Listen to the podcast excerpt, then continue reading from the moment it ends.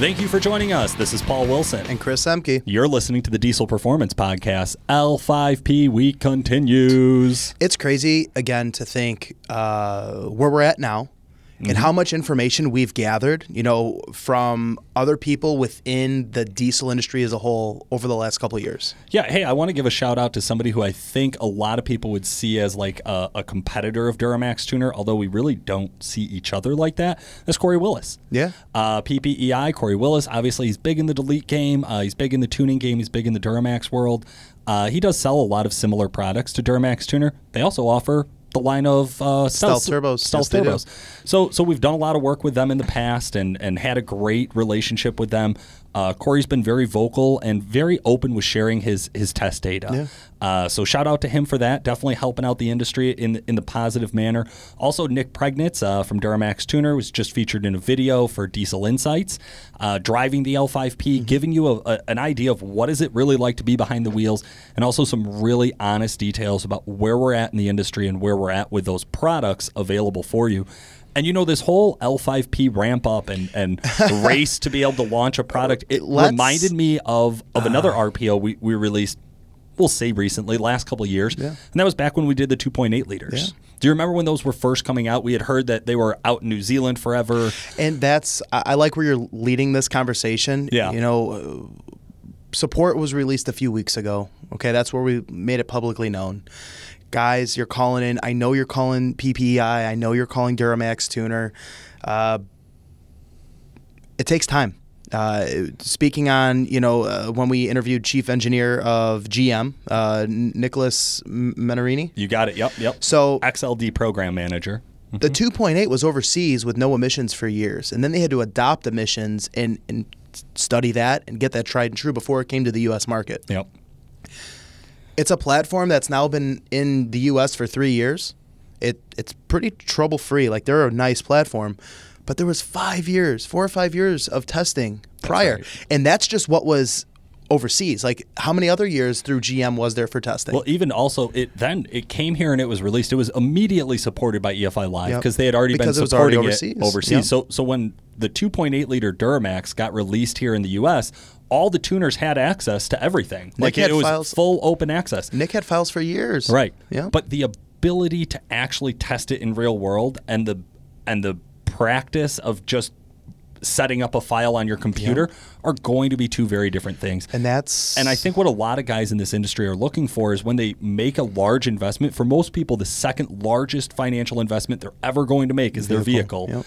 Um, they want to make sure that it's right. They want to make sure whatever mod, with tuning, turbo, tires, whatever they put on, they want to make sure it's it's finished. It's it's been R and D. They don't want to be a guinea pig. Oh, and I mean, I've had guys already like, "Hey, I want to tune." Well, I'm not going to use your truck as a test dummy, even if you volunteer it. I, I don't Yeah, want it. no, it- it- it Let doesn't. us do it in house. We want it controlled. We want to know the quirks, gains, downfalls. We want to experience it firsthand.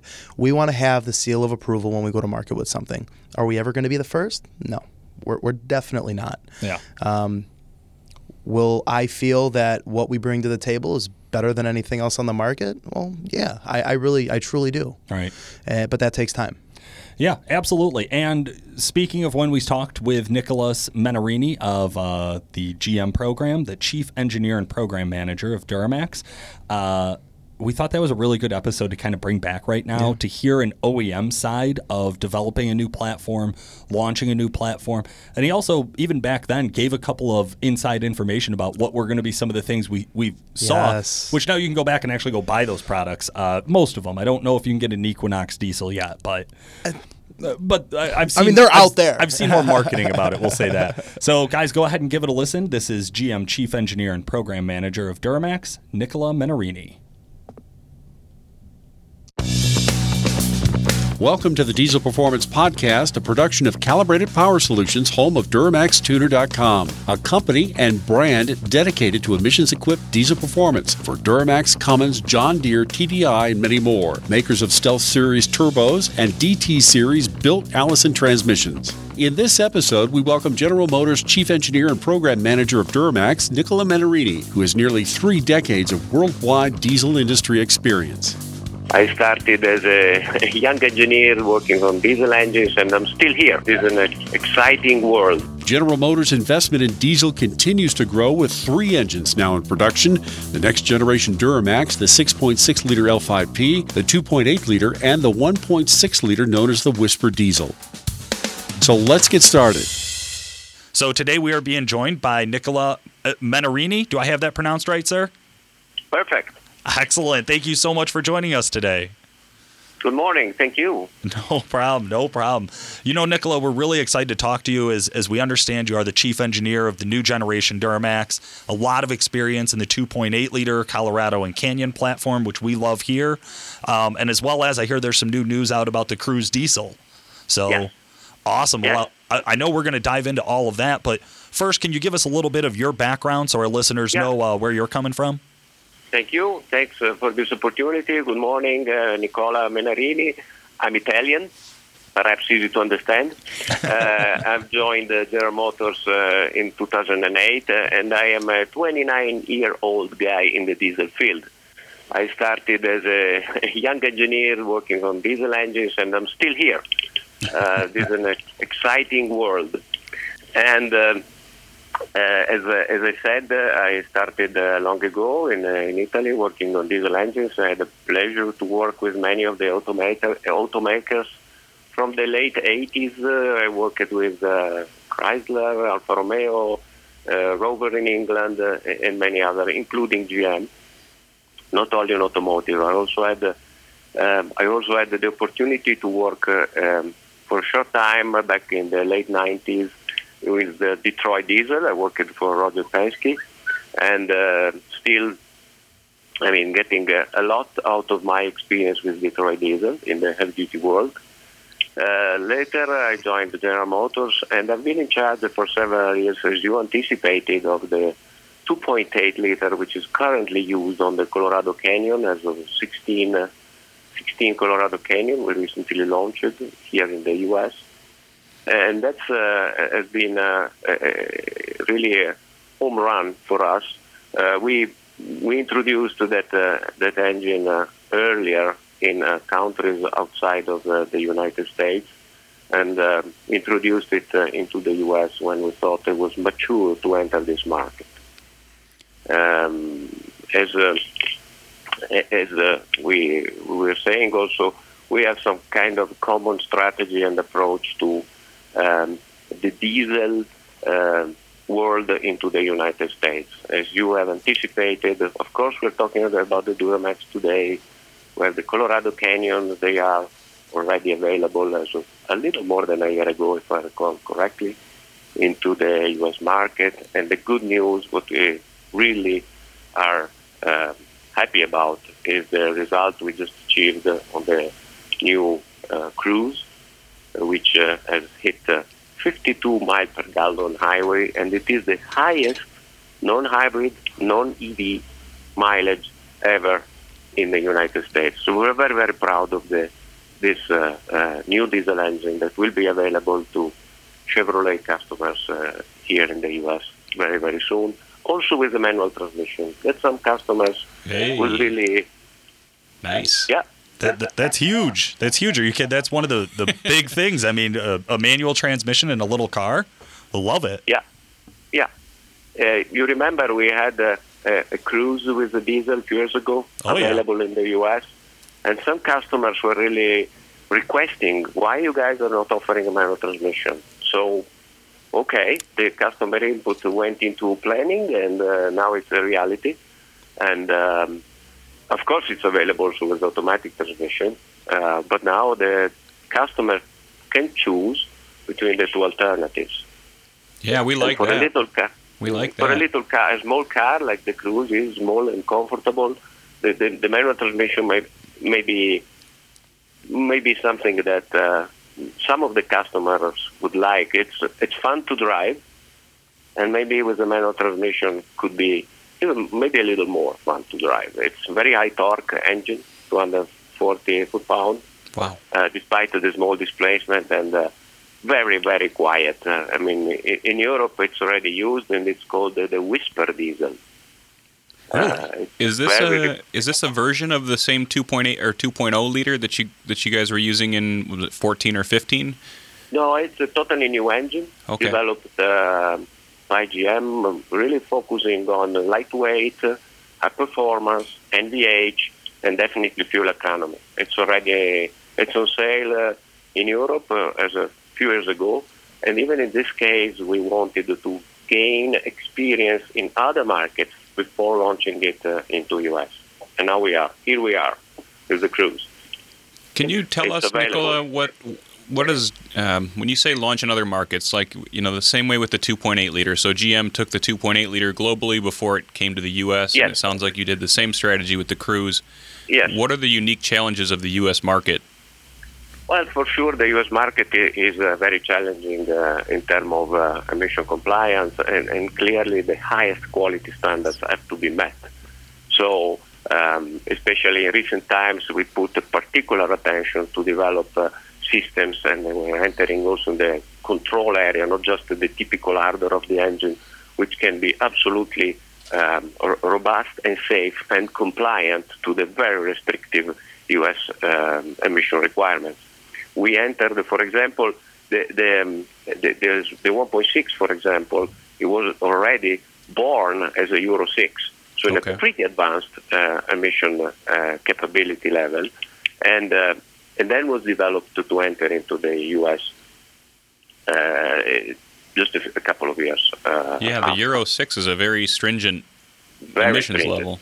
Um, very stringent. okay. So um, it was it it was launched in Europe in 2013 and uh, end of 2013 and gaining the experience throughout uh, the Opel brand and uh, and um, it's not only in Europe because we also sell it uh, in other countries in Korea for example very well accepted yeah, yeah.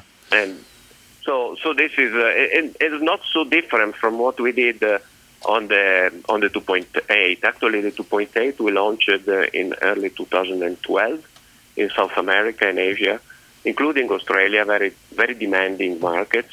In uh, in other, in this case, it's Euro 4 and Euro 5 configuration.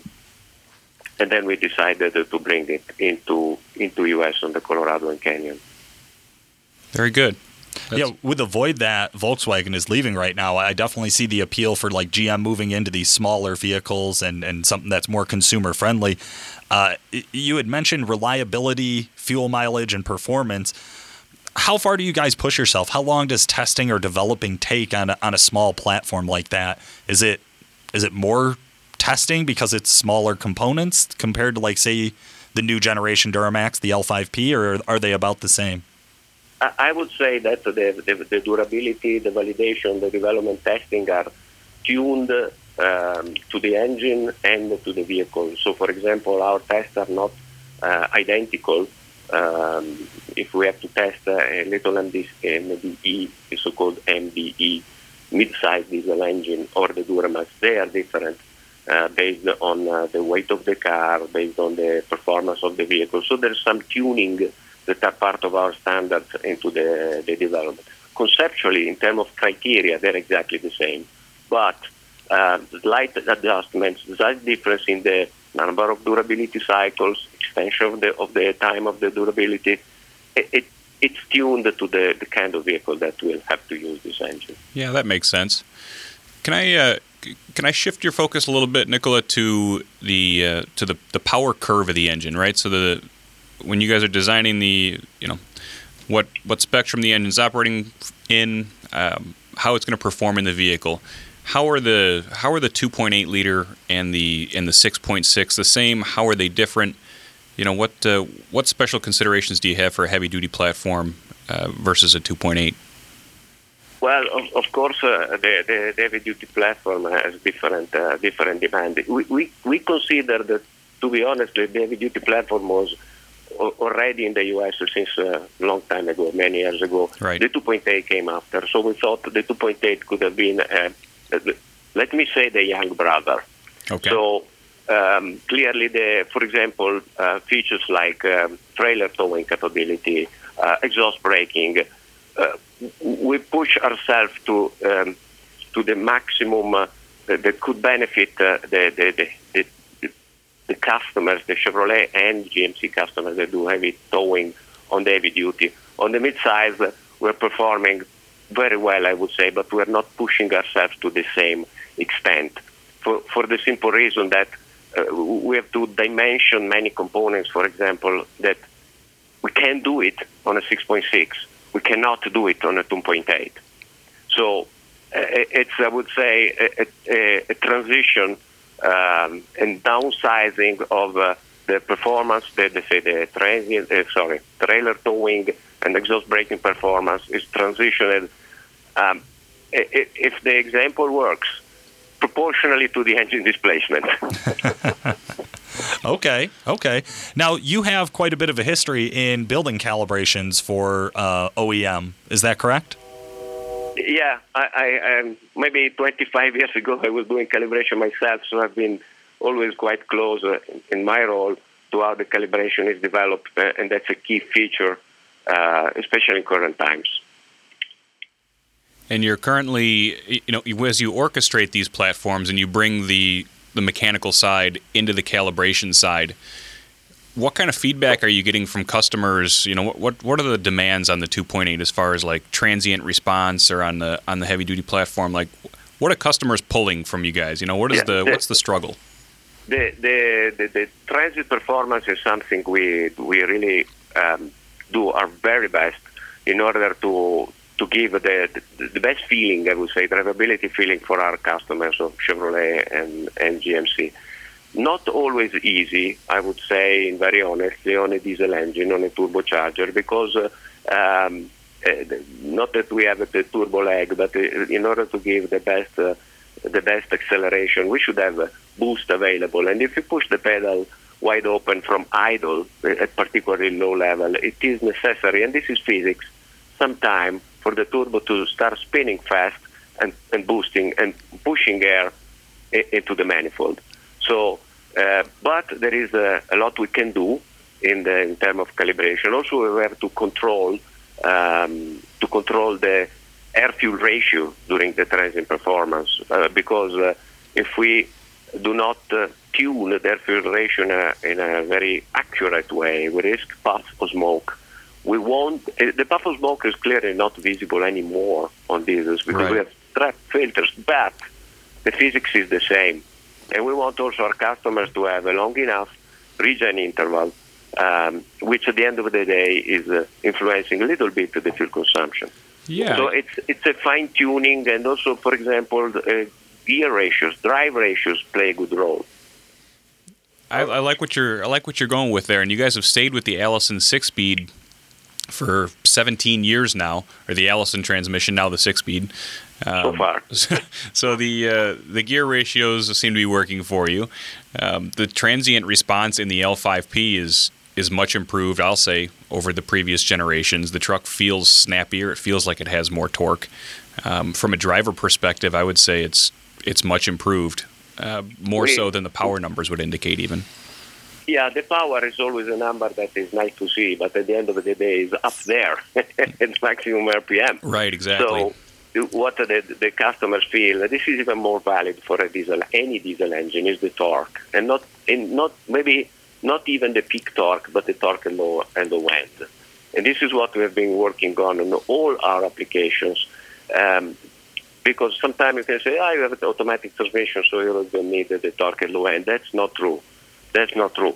And this is why you can find also on the Duramax a brand new turbocharger, which which is uh, um, offering a, a, better transient response. We have uh, positioned it uh, closer to the exhaust line in order to minimize, say, the, the impact of the gas column and the potentially transient, uh, say, re- delay in the in the gas flow to the turbo. So this is one of the reasons. And plus, we are, say, as always, uh, applying uh, the, the, enhancement that the technology is bringing forward. And the turbo is, of course, one of the one of the tools that we have to give a, um, a better drivability to our to our customers. Yeah, yeah, I, I, I love that. That that that's a good segue. That, that Borg Warner turbocharger and that response, right? I mean, well, that that's yeah. it. You know, we noticed that there was there was a big change in turbocharging. Um, when the L5P came out. That was probably one of the first things that we spotted was getting away from the previous stuff and now having a Borg Warner in there. Also, we noticed that the emissions equipment placement changed around a little bit, and I'm wondering, does the emissions equipment is that a factor you have to work against or fight against to get transient response? And I think, can I just clear it up for our newer listeners? Transient response, that's throttle response, is right. really what we're talking yeah. about here. Yeah, yeah. Well, um, emission is first, um, and the transient response uh, is to be tuned accordingly. There is, I, would not say that uh, the the after treatment which we have is um, uh, too much influencing in a negative way the, the transient performance. What we you, you, can very clearly see that on L5P the, the architecture of our treatment is totally different. what you will observe immediately the enormous catalyst that we have positioned yeah. in the middle of the V. right. That's really that's really key for uh, emission. That's only a, a, a, DOC. So it's being a catalyst. It's not a trap. It's not a filter. It's not an SCR it takes care of unburned gases. And more than that, being so close to the turbine, it uh, helps to keep the temperature of the exhaust high, which is fundamental for what is happening downstream the DOC on the line. In order to have the best conversion efficiency of both the PM and also the NOx, which is the enemy of the diesel in this uh, in this period, we have to keep the exhaust temperature high. So having a catalyst just behind, just downstream the turbocharger, very close, actually connected to the turbocharger. There's no distance. Right. Just the clamping in between. Yeah. It helps a lot to keep the temperature high. And when you say keep the temperature high, is there a time like what I've noticed in driving and observing exhaust gas temperatures on the on the uh, LML and uh, you know the newer emissions equipped trucks. I haven't got a chance to look at the L5P yet. Is that the truck is is trying to get the the after treatment to 550 to 600 degrees as quickly as it can, and it seems uh, most frustrated with me when it's cold. It's, absolutely true. It's really uh, you're absolutely true. Mm-hmm. Uh, there are specific specific strategies in the fuel injection system in order in the first seconds or minutes of the cold operation to keep to warm up the exhaust and then warm up the, the, the, the, the, the DOC as quickly as possible. And this is in fact very important. It's our uh, development goal is to have the exhaust warm, uh, hot, uh, in the temperature range you just mentioned as quickly as possible and okay. keep it during okay. engine operation. You, you, mentioned the fuel injection system. Speaking of changes that we've noticed directly, um, we noticed that there was a big change in the injectors. The current Denso injection system, how has that helped the emissions equipment and the performance of the L5P? Well, the, the the, first of all, I mean, we're talking about uh, uh, 2,000 bar, and we're talking about uh, um, um, a system which uh, is developed uh, and is currently you can find it on uh, not just on, on, on the Duramax. Uh, this is this is a system that we developed in collaboration with Denso, and uh, not a coincidence that you can find that there's something very similar in the 1.6 we just discussed before, and in the 2.8. Okay. Um, it's it's an, a solenoid fuel injector fuel uh, fuel injection. Fuel injectors are solenoid driven. Right. Um, we did not really find much advantage, uh, especially with this latest generation solenoid versus the piezo. So this is why our, our decision was to go straight to to the solenoid. And we have, uh, of course, uh, the, the, the, the really important uh, um, activity that was done on all the three engines that you can find on our on our vehicles, on the Cruze, Colorado, Equinox, even Equinox we, we didn't mention, um, and Silverado. And, and I just forgot that uh, there may be a van that you guys see very, will see very soon. Uh, they have to be tuned together with our uh, controller and our strategy. So we built the strategy, the control, the calibration really tuned to the hardware of the injection system. And this is um, a winning point. Okay. Okay, I like that. I, I think we, we just let slip there, and I don't know how many of you guys are following kind of the overseas diesel industry, but we've we've heard rumors about the Trailblazer, Trailblazer. the Equinox, and now the van. Um, obviously, GM is is from a position that diesel is taking off.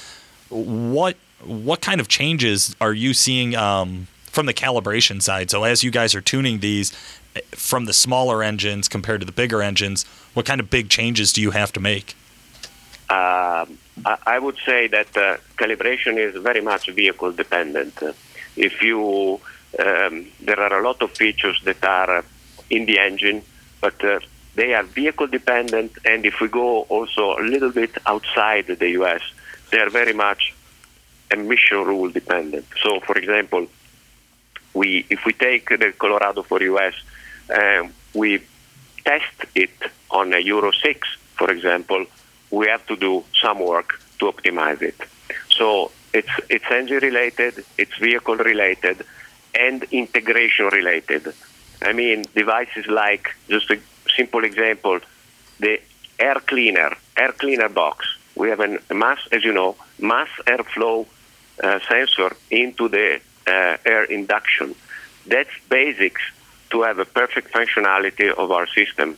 So, for example, just to give you an example, even a small change to the um, air filter box, maybe just to the cartridge, kind of cartridge, can influence the way the sensor is reading the airflow and then the way the system is reacting to airflow changes and adjusting fueling and exhaust gas recirculation.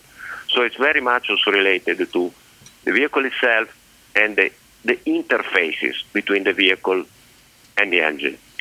I'm I'm glad you brought up the mass airflow sensor on the on these trucks because we we've noticed noticed in the past that even you know it's very common for aftermarket uh, installs of of uh, uh, air filtration upgrades or changes, and it's it's it's interesting to see how how quickly you can throw that system off by uh, misreporting the mass airflow.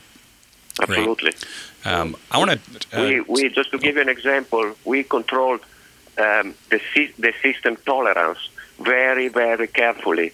We need to ensure that the combination of the sensor itself and uh, the induction system, which is a plastic box with a rubber hose, they have to be within very very strict dimensional tolerances in order to guarantee that the reading of the sensor is accurate with a very small deviation sensor to sensor. We, we call it the min max adjustment. Okay. Okay. That's good to know.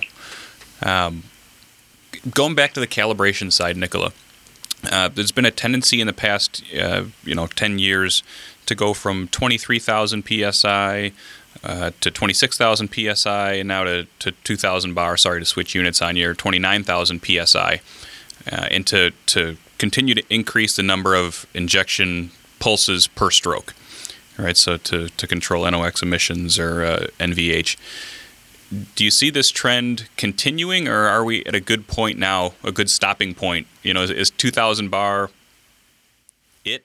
We, we will probably see in the next years higher numbers. Okay. Um, of course, we are no no need to to deny we are working uh, to uh, injection uh, injection pressures that are higher than 2,000, and um, I'm not able to tell you whether it will be 2,200 or 2,500 or so. It, it very much depends on what we can offer in a reliable way to our Chevrolet and GMC customers uh, in the future. We definitely will offer products with higher than 2,000 bar in the near future. So far, what we've been able to achieve with the 2,000 bar, which is 29,000 psi, if I'm not wrong, You're right. um, it's it's okay for uh, for the current need. But as uh, emission requirements will continue to be uh, more challenging for us, um, the, the availability of higher pressures give to our calibration and um, after treatment development folks more freedom to to work around uh, and, and be able to achieve uh, what we need to achieve uh, In in shaping the peak best cylinder pressure. way. Yeah. Exactly. Yep. Okay, Nicola, you had mentioned uh, pushing the envelope and still testing reliability. Now we know that there are no SAE standard reliability testing really out there, right? So, how do you guys really feel about reliability? How do you guys kind of respond when guys ask you about the reliability of the engine? We we we have, uh, I mean, we have our standards that are, uh, say, based on what we believe the the, the durability. Durability is one thing. Reliability is slightly different. If we, if we talk about reliability, clearly we adopt. Uh, all the quality standards that GM has developed throughout the years uh, in order to ensure, which go from how we treat the, how we design the parts, how we treat the parts, and during development, our suppliers are treating the parts, the quality that our suppliers can guarantee to GM, and at the end of the day, what we can do in manufacturing, both in the in the engine plant and vehicle plants. In terms of um, reliability and what we can offer to our customers, what we do, of course, and this is not just GM, but is industry standard, before before offering uh, the vehicle to our customers, there is intensive uh, fleet testing that we do, both dedicated, and of course, these are fleet testing with vehicles that are off production um, or basically pre-production vehicles that are completely representative of what we will offer. We will do specific testing uh, including different clima- climatic conditions, but also uh, we, what we call uh, capture fleets. So there are pre-production vehicles used by GM experienced employees that accumulate mileage and uh, give any warning that we, that we could get in order to correct anything uh, that is happening eventually and avoid any issue going into our customers' hands. That sounds like the best job at GM. yeah, it, it is. It is, uh, and uh, and it's uh, very very important for the development teams and for quality because uh, also uh, first of all the, the, drivers of these vehicles are uh, particularly empowered and they feel everybody, even if they're not working on the same program or working in maybe finance or purchasing, they, they really feel part of the development. This is a feedback that is really exceptionally helpful to um, ensure our quality standards are met. Yeah, yeah, I like that. And it that was you went strong into the reliability side of things.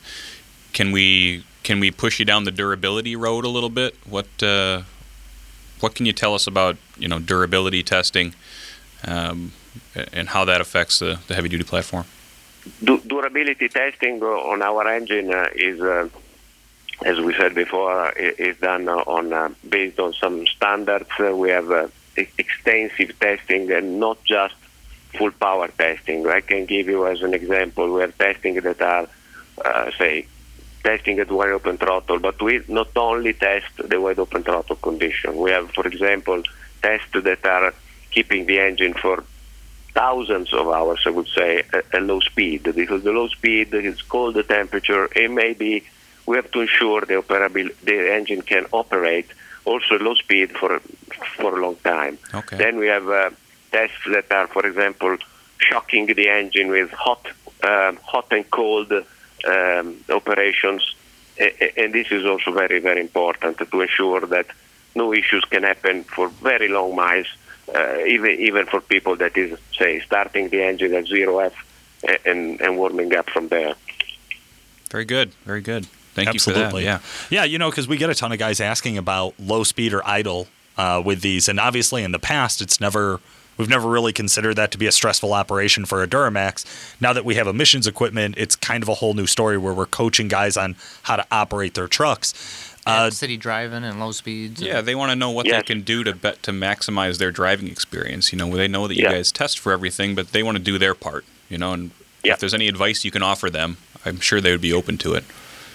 I would say that uh, in, in, general, this is something that, uh, uh as a few years ago, um, one of the best achievements I think that uh, the diesel community and it's GM and non-GM has achieved is that we basically stop stop talking about the smoke. There's no more smoke, and this is due to the introduction of the particulate trap. Particulate trap is um, a sophisticated system that is accumulating the uh, the PM, the carbon deposit, let's say, that the engine is naturally emitting, and, and uh, regenerates, I mean, uh, can automatically, uh, say, burn these deposits by artificially increasing the exhaust temperature. This is happening in the best way when the temperature, as we said before, the exhaust temperature is high. When the engine is at idle and remain at idle for a long time, it's extremely difficult to, to keep the temperature high enough.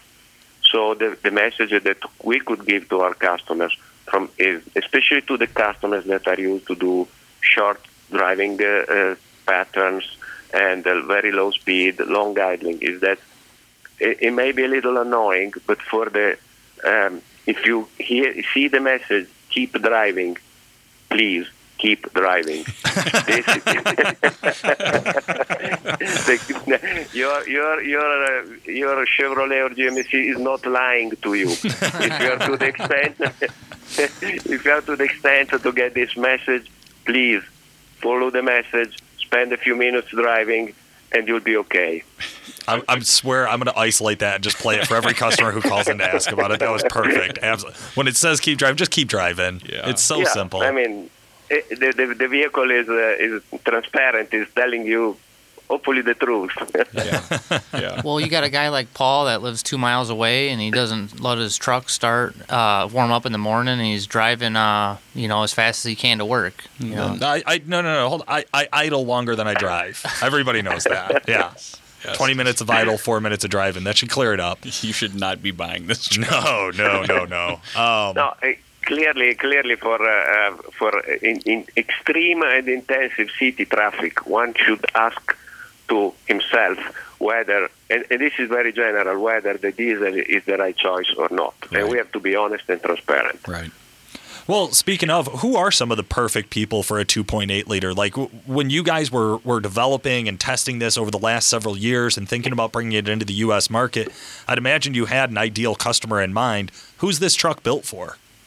Wow, this is a difficult question uh, for a poor engine guy. uh, I, I would apply. I would apply.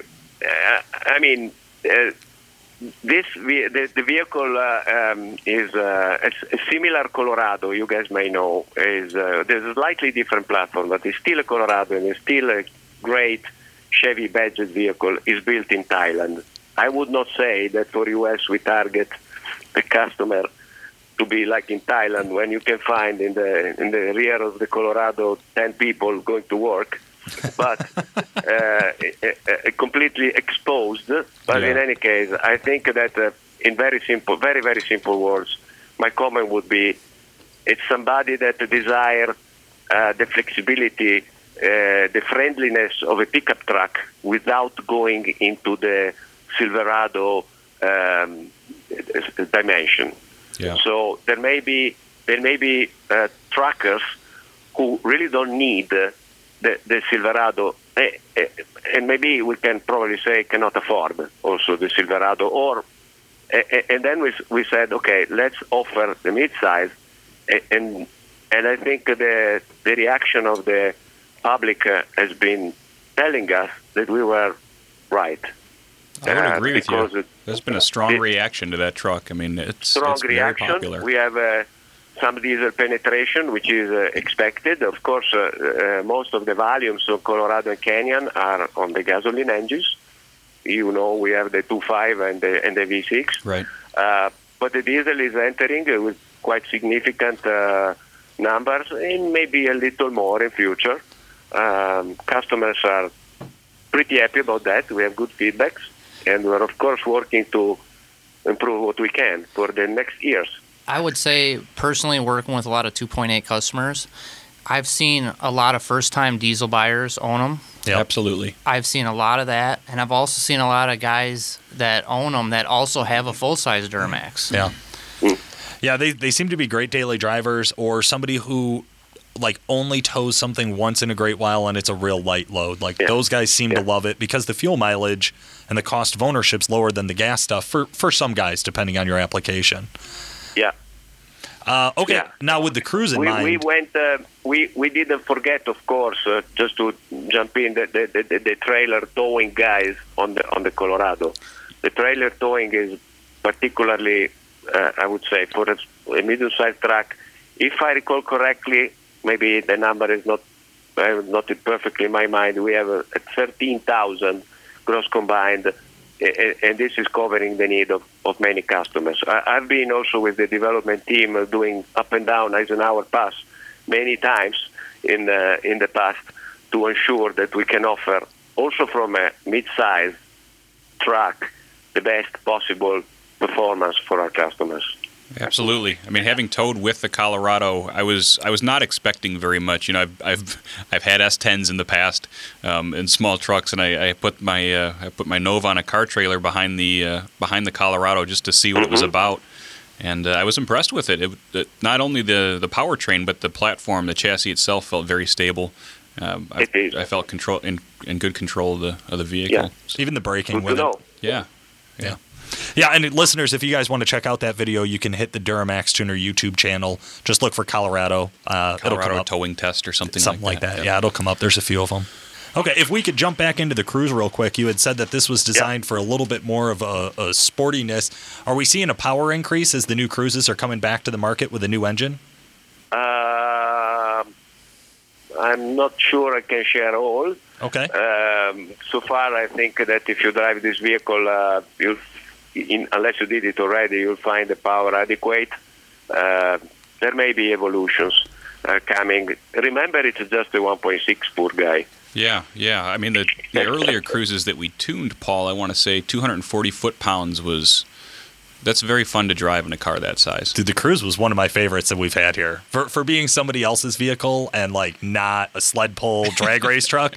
Because we do, we get a lot of daily driver vehicles in here from customers or other vendors that want us to play with them, and uh, the Cruze was just so damn comfortable. It just really was. Yeah, yeah, it's a nice cruiser. Yeah, it is a really a, a vehicle that is um, fun to drive, uh, comfortable very nice vehicle, in both in version also hatchback, who is available, and uh, uh, we expect some success out of there, yeah. up to that vehicle. Well, it makes a lot of sense why we don't see these vehicles until you do some testing in other test markets because of our stringent and strict laws. So it was really cool to hear your side of it, uh, knowing why we don't yeah. see it until later on.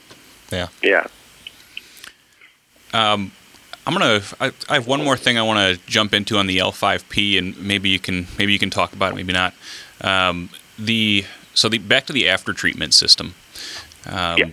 Does question one would be the the ninth injector was previously used on the LML trucks. Is that still a strategy you guys are using? Is the is the hydrocarbon injector specifically for the exhaust? Yes, for both uh, for both the trucks, uh, the 2.8 and the 6.6, we have. Uh, the, in this case the ninth and the other is the fifth, but we have the injector um, to uh, in order to uh, enable to help, I would say, the DPF regeneration. Okay. Two main reasons. First of all, um, you will see you see that the the architecture of the exhaust foresees DOC, then the SCR with the, the urea, the DEF injection, and the particulate trap is at the very end. So potentially it could get colder because it's more far from the source of the heat from the engine. Okay. So with the injection of uh, with the injection of additional fuel just upstream the the the, uh, the, the DPF, the particulate filter, which has a built-in catalyst as well, we can ensure that the regeneration temperature in the area of 600 degrees is achieved easily. In addition, we can operate the regeneration counting more on this post injection outside the engine rather than um, pushing to the extreme the post injection inside the engine and injecting fuel in proximity to the bottom dead center, uh, which is, uh, of course, something that uh, possibly we have to reduce. Right, right. We need to ring washout and crankcase fuel that, exactly. that kind of thing. Okay. And on a large engine, this is uh, more, uh, even more important. But I would say the, the more, the most important is that due to the most important reason why we keep it is that due to the architecture, the, the particulate trap is at the very end. We need to keep it hot, and and we need additional fuel uh, to to regenerate it and to make the regeneration shorter also. Yeah, yeah, we like to hear that. All right. Um, regeneration cycles are one of the biggest questions we get asked by customers who call in. Um, you know, does does tinkering with the truck uh, make the regeneration cycles you know more more often? Right. So that's their big question they're asking us. My you know my concern or my question for for GM would be: it seems like every platform we've seen on the Duramax as it moves forward on more strict emissions laws um, is is one a bigger particulate trap. Seems like every ge- every generation gets a bigger particulate trap, and it seems like our distance between regen cycles and our propensity for passive regen goes up every generation. Um, would that be a reasonable thing to say about the L, L5P as well? I would say yes. Of course, we try to we try to keep the regeneration interval as uh, as long as possible. But more than that, more uh, because at the end of the day, it is fuel consumption. Uh, it's a, it's a balance, of course, between uh, ensuring that the, the, the trap doesn't get overloaded, which is absolutely our must number one, and of course the number the, the the, the way that we can trade on emission of soot and the need of uh, regeneration, uh, regenerating the trap not so frequently. What is, however, our goal uh, is to possibly avoid any impact to, to the customer. So the customer should not care about the regeneration. It's something that is happening, it's something that is taking care of the particular trap. The only, I would say, as we discussed it before, the only real interaction of the customer with the regeneration could be when, uh, in case of the keep driving message come up, and this is the only real interaction that we are forced to ask to our customers to have with the, the regeneration criteria. Yeah, yeah, we like that. I mean, we like to have the seamless system. Of course, some customers are very curious people, you know, and they want to know what's going on in the truck and how often it's regenerating and how it's impacting yeah. their fuel, and we all, have to accommodate all the customers. Them. I would say. yeah, it, it, very much depends uh, on, on the driving style. I would say the, the more the customer is driving, say, high, in a highway mode and constant speed and keeping temperature up because of, uh, uh, say, uh, running the engine with use of uh, mm, quite high level of, of power, then the regeneration may be less frequent. Um, in, in, if instead we are, we are doing, for example, frequent uh, uh, wide open throttle acceleration and and then um, longer period at idle, then of course the regeneration can happen um, more frequently. Yeah, so beat on your truck. Right, right. you knew I was going to say it. Yes. beat on your truck. What, drive aggressively. What can you tell us about passive regen on this system? Is that uh, I mean, let's say a guy has a, tra- a, trailer behind his vehicle and he's operating at high load on the highway. Um, can he expect to? There is a there is a balance. We do have some passive regeneration in the system, of course. Uh, it happens when the temperature is uh, is high enough, we can do in, enable some passive regeneration without the need of post injection.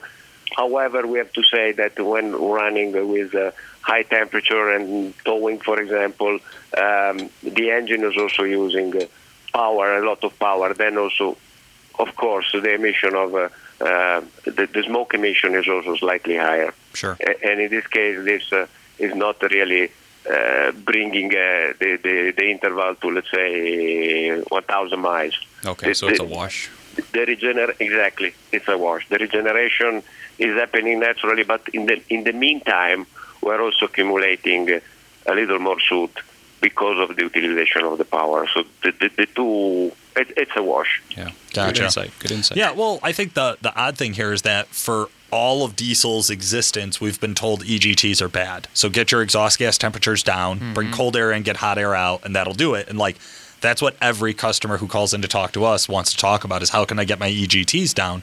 Yeah. Um, I've noticed OEMs in no year of any Duramax ever have they put an EGT probe on the exhaust manifold, which is where we do it in the aftermarket world. How do you guys measure stress on the motor? Like, what factors into that?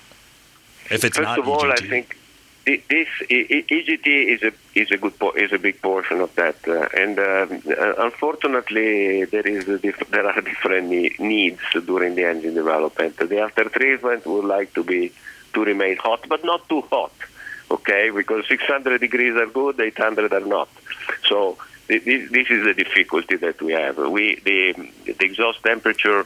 Um, we have, for example, in the turbocharger, we are in the area of exhaust gases entering the turbo in the area of the 800 degrees, okay, on a diesel engine. You can have a, a constant to, if I'm not wrong, to 780 degrees. This is what you can handle continuously. Peaks are accepted above 800 degrees, and this is how we develop too. So we need we do during the development, which is both on dyno and on vehicles, we do control that in no one case we exceed this specified limit in order to guarantee the due reliability. So I would say, uh, to give you a number, we we can accept some. Uh, exhaust temperature, as you said, in the exhaust manifold, so upstream the turbine, in the area of 820, 810 degrees, uh, occasionally. It cannot be a continuous operation. And this is how we develop the calibration, how we develop the hardware, and, and this is, I would say, uh, quite standard throughout all our diesels. There's not big difference uh, between the MDE, so the 1.6, the 2.8, uh, and the 6.6, uh, the big Duramax. The criteria are more or less the same. One thing is the engine on the dyno, where we have to control it uh, uh, in a relatively easy way. One thing is an, an engine going wide open up Eisenhower Pass. Right. Where you, you may have a little bit of help uh, from the ambient temperature. Of course. Because it's not uh, in the, in the not 100 F, but but maybe a little lower. But on the end of the day, also the underhood temperature is can become uh, critical. Critical. So we have to control the 800 degrees also in that condition. And also the ambient air is not always entering the compressor exactly at the ambient air. We have some effect where when the air is going through the air cleaner, the filter box, it gets heated. And then it, it's a chain, you know. We're going to the compressor, already hotter than the ambient, then it's compressed, so the temperature can go up a lot. Then enter into the engine and we have the combustion. At the end of the day, this is matter of very long and extensive testing, especially for the trucks in areas like, as I said, the Eisenhower Pass, and specific tuning in order not to exceed the durability reliability parameters. Yeah, yeah, that's beautiful, man. I mean, I, you just made a really good case for a hood scoop. and I, I just want to jump in really quick here and just uh, so Nicola's talking in 800 degrees centigrade.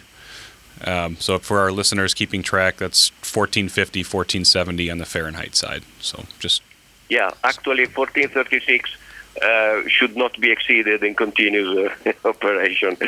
Never. I appreciate you sharing that information with us and our listeners. That is that is good to hear from the horse's mouth. Absolutely. I, I don't think, uh, to be honest, it's just GM. It's sort of industry standards because um, there is some kind of. Uh, I mean, we in, we do not go to.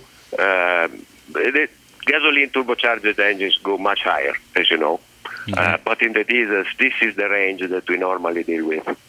Is there some sort of concern about parts not being able to sustain efficiency at that? Is it that the turbo won't be able to compress air efficiently over that temperature?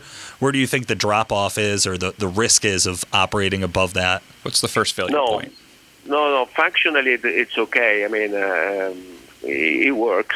And the exhaust side, we have a very high resistance cast iron and the turbine even higher resistance the wheel.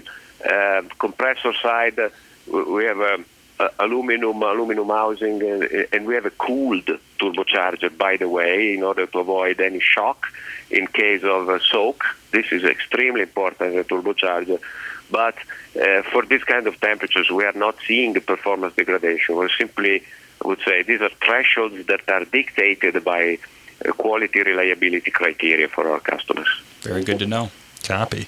So what you thought previously um, about a diesel. It's a lot different nowadays. Yeah, well, how many guys call in Danny and say my truck's operating at, at 1150 degrees and I'm really worried about the reliability of it? And we, we generally scoff that off, you know, kind of explain to them how Yeah, EGTs if it didn't have work. an after treatment on it, it'd be one thing, right? Right. But if it has an after Yeah. treatment on it, you have to Yeah. expect it to try and get to a certain temperature, and then Yeah. if it exceeds, then be worried, right? Right. But, but Yeah. uh, thousand degrees or eleven hundred Fahrenheit is nothing to worry Yeah. about. Uh, uh, first of all, when talking about temperatures, uh, we you may have seen that uh, in our in our uh, uh, after treatment system and also in the manifold, we have many exhaust temperature sensors. The, the temperature, of course, is going uh, from the hottest point. Uh, forgetting the combustion chamber, of course, we have uh, this 800 degrees or 1436 we have been talking about so far, going down while the gas goes through the, the, the DOC, the, the, the SCR, the, the PM, and, and leaving uh, and leaving the exhaust to the open air at the end. So there's, uh, of course, the, the temperature is gradually reducing while uh, going to the uh, to the outside. Yeah. So we have to, and, and I mean, sometimes I, I friendly call our exhaust system in the end, which is very similar if you if you see the Colorado Canyon uh, with uh, the 2.8 or the Silverado Sierra with with the 6.6. We have five exhaust um, temperature sensor in the line plus two on the engine. These are needed not just because we need to control the temperature, but because through these temperature measurements supported by analytical mathematical models, we guarantee emission and diagnostic compliance. So most of them are used for diagnostic uh, reasons in order to be compliant with the EPA and CARB rules, which means if some of the uh, catalysts is not efficient, we see something unexpected in how the temperature um, the temperatures develop, and then we send a warning. So m- most of these are required for diagnostic reasons. Interesting, interesting. That's that's curious. Yeah, yeah, that's a lot to chew on there as we're starting to think about it, right? Because I know that I like I'm thinking of three EGT probes in the LML, right? So Four, um, four I'm thinking. I four? mean, four banks that you can pull up on the edge at least. Right. Yeah, yeah. I mean, it's just neat to know that the system is looking for certain temperature drops during certain operations, and if it's not Yeah. seeing those, uh, you know, that, that it can troubleshoot itself. Exactly. That, that's exactly how the diagnostic works, and uh, it's needed in order to guarantee our compliance and uh, to, to the laws. Because uh, the, to be honest with you, the calibration of the engine is becoming a little portion. The most difficult portion and challenging, and where we have, uh, I would say, great advantage is the diagnostics. Diagnostics are is in this latest emission um, requirements that we have in the U.S. are very, very stringent. Not only we have to meet emission levels, we have to meet the diagnostic level, and we have to be able to demonstrate that we're able to monitor and diagnose and, and basically get any malfunction of any of the systems. This is why we have what we I call the chemical reactor behind behind our engine. We have exhaust temperature sensors, we have NOx sensors, upstream and downstream the SCR, we have a soot sensor, and we have a delta pressure sensor on the on the DPF. A- And they all work together. I hope. Yeah, yeah. As the trucks get newer, the um, emissions equipment gets better, and the- the more data trouble codes we have, the easier it is to diagnose a problem. And God forbid if there is one. Yeah. Yeah, well, I think that, you know, as as obviously Nick, Danny, and I are from the aftermarket world with diesels, we kind of wonder sometimes about GM. Um, do you guys like is aftermarket diesel performance on GM's radar? Does anybody in the development process know what sled pulling is or ever watch diesel drag racing? Are you guys taking note of what we're working on? we were giving an eye. I'm, I'm personally have to tell you, I'm not completely completely aware of uh, of uh, what you're asking. We, um, I, I was making fun. I would say that with this latest Duramax generation, we make the life a little more difficult because we are much higher in performance uh, than we were before. So, for whoever wants to enhance the performance of current, ma- current Duramax, it will be more difficult. Yeah, yeah, we've noticed that you, your your driver's wish. Uh, you know, the truck is much more responsive. It acts a lot more like a tuned, uh, you know, a, a tuned version of the previous generation. It's tuned by by uh, tuned by homeroom.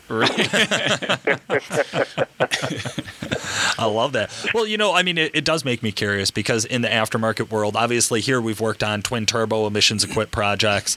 Uh, Danny, you drove clean sweep all year last year, built trans and, and modified turbo and things like that. And so we always kind of wonder, you know, are we gonna are we gonna have to start competing with the OEM, or are we always going to just be able to improve on what you guys have given us? Yeah, I mean, ideally, I think we work together as a, you know, we, the LML, for instance, right? The clean sweep, we take a, a 360 horsepower truck and we nearly double its output. I mean, the L5P, I mean, you know what the guys in the aftermarket are looking at already. This thing's nasty right out of the gate. How much more power can I add to this truck? The overhead. What's the overhead? What's the overhead? Yeah, yeah. What's left, right? What the what's the durability test tell us?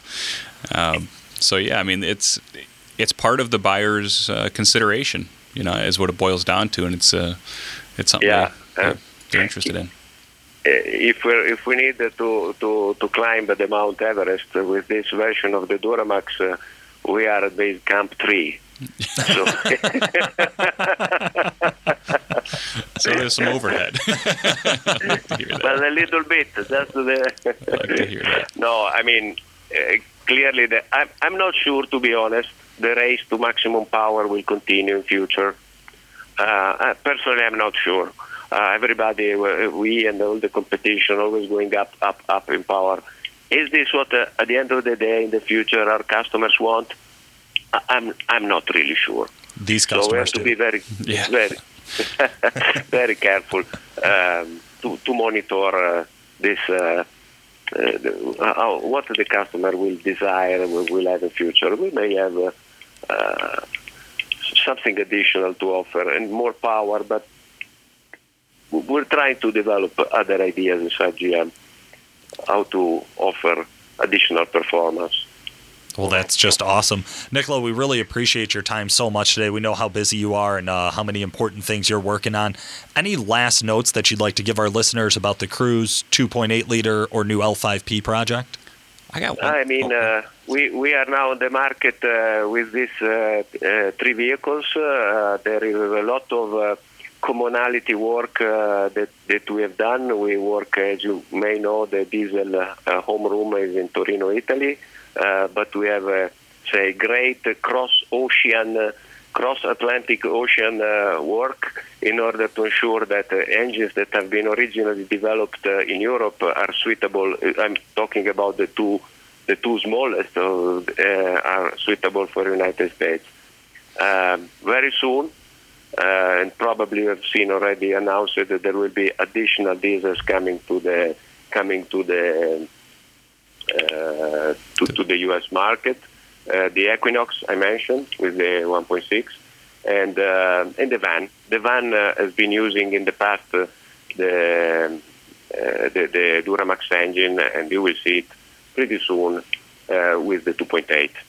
A little bit of downsizing, if you want, uh, from 6.6 to 2.8 um, for professional users, for normally um van drivers. yeah, we've seen the Sprinter market, so that's that I mean, makes that sense. makes, makes a ton of sense. LGHs are, are a hassle, anyways, to be honest with you. I mean, a lot of motor for a van. it is. Yeah.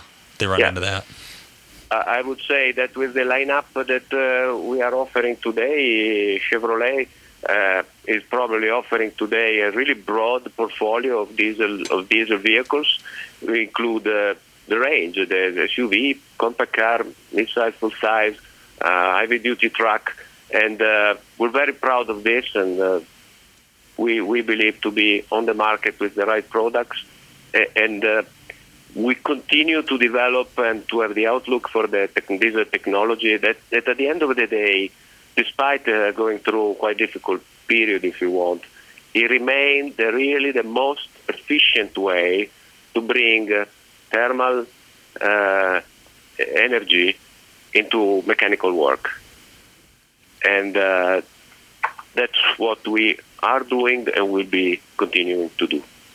Yeah, I'm glad to hear that. Glad to hear you're passionate about it. I mean, it's uh, it's exciting to hear GM continuing to move forward on these platforms. Yes, of course, we are moving forward in all the other directions as well, but uh, this is uh, for truckers and, and, for commercial users and for passenger cars. This is a really, uh, a, a, really attractive uh, alternative. And we have the expertise in the diesel engines. We built millions. Um, only the trucks were here in the United States for a few years. We're coming with more products, and uh, we have uh, all the knowledge that is needed in US and in other countries where, that contribute the other countries where GM has development centers which are contributing to this uh, to the quality and the, the success of these products. Preaching to the choir, I love it, man. I love it. We are excited over here. Um, again, thank you so much for your time. This has been so insightful for our listeners it's very apparent why they pay you the big bucks over there at GM. So. Thank you very much. It was a pleasure for me to was a pleasure for me, guys. Well, listeners, uh, this has been Paul Wilson. I'm Danny Voss and Nick Priegnitz. Thanks for listening. The Diesel Performance Podcast is brought to you by Calibrated Power Solutions, home of DuramaxTuner.com. Calibrated Power develops emissions equipped calibrations for a wide variety of diesel powertrains, including Duramax, Cummins, Powerstroke, John Deere, Case, New Holland, and many more. For more information and the best customer service in the industry, check out calibratedpower.com or call 815 568 7920. That's 815 568 7920. If you'd like to contact the podcast, send us a message through Facebook or email Paul at DuramaxTuner.com or Chris at CEHMKE at DuramaxTuner.com. Hey, thanks for listening. Your feedback is appreciated. Please rate and review us on iTunes, subscribe on YouTube, like us on Facebook, and by all means, let us know if you have any ideas for a podcast. We'd love to hear from you.